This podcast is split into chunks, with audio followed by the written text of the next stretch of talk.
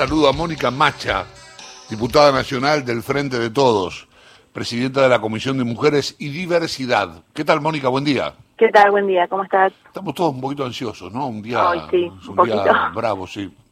Son esos días que Sí, uno sí. está pensando y se le cruza por la cabeza cada rato, como que viene con el auto y, y va pensando. ¿No? No me imagino cómo estarás vos. Sí, sí, sí, yo ya estoy caminando por, por las paredes, por todos lados. Sí, encima va para, encima va para largo, ¿no?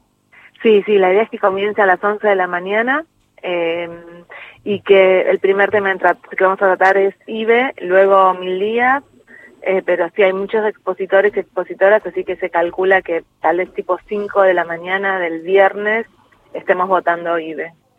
Bien, eh, ¿hay chances de, de que el resultado sea, sea diferente a, o cuántas chances crees que hay para que el resultado sea diferente al de 2018? En, en términos generales, ¿me decís o en, o en la Cámara de Diputados? En general. en general. Tenemos, tenemos chances. O sea, es un tema bien, bien polémico y que de algún modo hay como un acompañamiento, una paridad, ¿no? Un acompañamiento bien concreto y también un rechazo eh, de otros sectores. Así que es- esa realidad también se lleva a la Cámara de Diputados y a la Cámara del Senado, de modo que quien gane o quien pierda va a ser por muy poca diferencia. Pero nosotros estamos trabajando para lograr el triunfo de esta ley, de este proyecto de ley. Mónica, ¿qué tal? Lucía Isikov te saluda. Hola, ¿qué tal? Bueno, ayer hubo cambios en, en el plenario de comisiones para justamente, se, a- se apunta, ¿no? A que el proyecto salga y además que después eh, en el Senado no, no deba volver a la Cámara de Diputados por nuevas modificaciones. Eh, entiendo que el espíritu de, de la, de la reunión de ayer era un poco esto, ¿no? La- intentar que el proyecto salga. Totalmente. Y de hecho los cambios que se hicieron están trabajados también con, con el Senado para, para poder tener este texto consensuado y que una vez que salga diputados y vaya al Senado no, no, no vuelva y entonces podamos tenerla ahí a fin de diciembre. Bueno, uno de los cambios es, eh, creo que el que nos, pre- nos preocupa más o, o que miramos con mayor atención tiene que ver con, con la, eh, la posibilidad de objeción de conciencia institucional. Eh, entiendo que hay, hay reparos a esto porque eh, se, se explica en, en la modificación en este artículo 11 que se debe prever y disponer la, la derivación a un lugar de similares características en caso de que la clínica privada se niegue a realizar un aborto. Pero eh, eh, entiendo que era un, un- un cambio necesario para, para que el proyecto salga, pero ¿cómo, cómo viviste este cambio? ¿Qué te parece que, que te parece que puede haber un riesgo en la implementación de este artículo? ¿Cómo fue esa, esa discusión? Eh, fue una discusión muy trabajada. Eh, a ver, si lo pensamos en términos prácticos, eh, suponíamos que esto podía pasar, ¿no? Digo, a ver, suponemos que en algunas, algunas clínicas o hospitales privados Mm. puede pasar que todos sus médicos y médicas sean objetores de conciencia. Entonces, en la realidad es que en, en lo concreto, en el día a día, son situaciones con las que nos vamos a encontrar. Ahora, al agregarle a esta, tomar esta situación como una situación posible y plantearnos, entonces, que quien conduzca la, ese, esa clínica o ese hospital privado eh, va a tener que trabajar una derivación para esa persona que fue a solicitar una interrupción voluntaria del embarazo eh, y que esa y que esa derivación esté trabajada, que sea concreta, que sea a un establecimiento equivalente. Digo, hay un montón de cuestiones ahí donde también se pone en cabeza de la institución la responsabilidad de esa derivación. Y de no ser así, hay penalización. Entonces Mm. creo que eh, nosotros tenemos como, y calculo, digo, el, el chip este del objeto, de la objeción de conciencia institucional, pero no es esto, Mm. en realidad. En realidad es tomar una realidad y, y buscar alternativas eh, y, y si no se cumple, sanción, que eso no estaba antes. ¿Y cuáles, cuáles son las sanciones que están establecidas? ¿En qué podemos pensar? Porque ahí va a ser clave, ¿no? Cómo, cómo el Estado implemente luego la ley. Sabemos que el gobierno de Alberto Fernández, en caso de que esto sea ley, eh, fue muy impulsor de la iniciativa, pero bueno, no sabemos los gobiernos que puedan venir a futuro.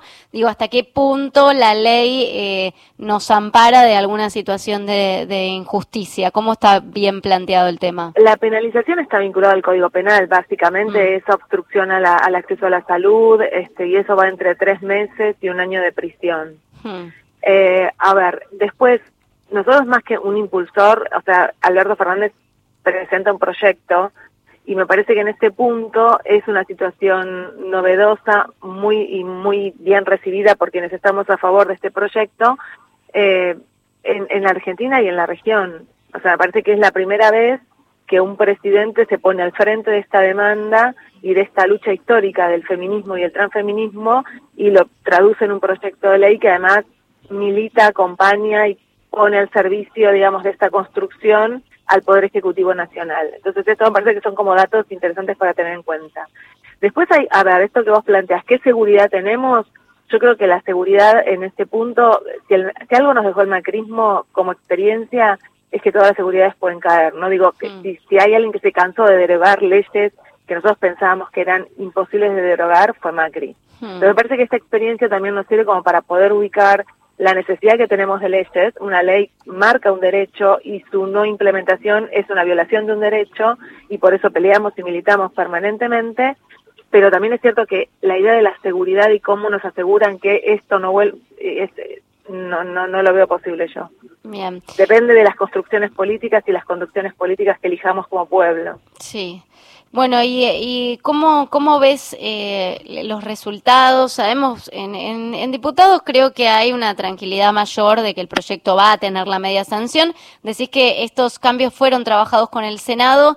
En el Senado no, no está todavía allanado el camino, ¿o sí? ¿Te parece que, que esto realmente torció el voto de algunos senadores que estaban ahí indecisos? Se trabajaron en estas modificaciones con el compromiso de mayor acompañamiento. Igual el Senado, como vos decís, es más complejo y la paridad ahí es, es más marcada que en diputados.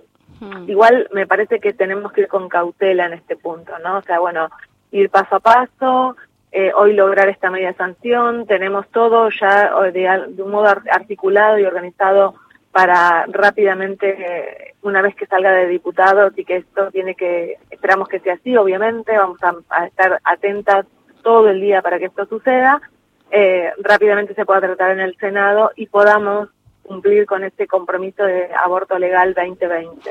¿La ves a, Cristina en un rol activo buscando votos en el Senado o está con un perfil eh, más, más bajo respecto a este tema? Yo creo que el Senado, eh, las compañías que están en el Senado están muy, muy activas eh, y que eso tiene que ver con una definición también de, de nuestra, de nuestra vicepresidenta. Y respecto a, lo que es eh, las fechas, que ¿cuándo tenemos que esperar? ¿Cuándo decís que bueno se va a tratar de agilizar el tema? ¿Cuándo tendríamos que esperar en caso de que salgan diputados? ¿Antes de fin de año ya se convertiría en ley? eso es lo que estamos tratando de hacer.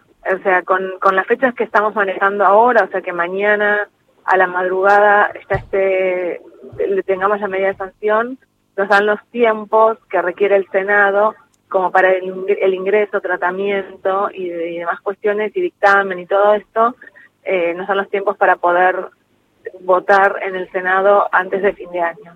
Excelente. En unos días. Perfecto. Mónica, bueno, te hago una última de mi parte. Eh, tiene que ver con, con, cómo se fue llevando a cabo el debate en esta oportunidad. Si ves, eh, todos coinciden en que en lo que fue el plenario de comisiones hubo, si querés, un debate más, más pacífico, más, más escuchado, de escucha entre las distintas posiciones, pero también hubo scratches, los hay en, en varias provincias. ¿Ves un clima distinto, eh, un aprendizaje social o estamos en una situación similar a lo que fue 2018? Yo creo que en términos más generales estamos en una mejor situación. Eh, creo que el debate en, el, en la Cámara fue con mucho más respeto y cuidado eh, y esto me parece que es una definición también que hemos tomado en términos de, cuál es el clima que, pretendemos para este debate, pero también creo que hay grupos que actúan de un modo muy violento y ahí yo ubico los scratches concretos en la puerta, en la casa de, diputados y diputadas, y también el, el virulento, la virulenta situación que se está dando con algunos diputados y diputadas en redes sociales, al punto de hacer eh, repensar el voto de, de algunas personas. Esto me parece realmente complicado como acción y me parece complicado en el marco de la democracia que un diputado o una diputada no pueda, eh, o sea, sienta el hostigamiento eh, y la violencia cuando tiene que emitir un voto y que esto tiene que ver también con su rol como representante del, pueblo, ¿no? Sí, eh, te, dije que terminaba, pero te voy a hacer una más respecto a esto, porque hay dos diputadas del PRO, eh, ahí tenemos dos casos concretos, que cambiaron su voto. Ellas dicen, bueno, fue por un tema de, de, sus provincias, eh, hablo Chaco, Corrientes, dicen que en sus provincias la mayoría de la gente está en contra, entonces torcieron su voto respecto a 2018. ¿Crees que es así, que es por una cuestión popular o que realmente hay ahí un, tema de eh, apriete a algunos legisladores para que, para que cambien de postura? Yo no sé específicamente la situación de esas diputadas, pero sí sé por otros que me han contado este, que han recibido llamadas, eh, llamadas de sectores influyentes también de cada provincia. Eh, digamos, son, son escenarios que tenemos que tener también en cuenta, que no los podemos desconocer, porque tal vez quienes estamos viviendo en provincia de Buenos Aires eh, tenemos una realidad distinta, ¿no? Y una relación distinta con las instituciones, pero en las provincias, en otras provincias, esta realidad es, es bien diferente.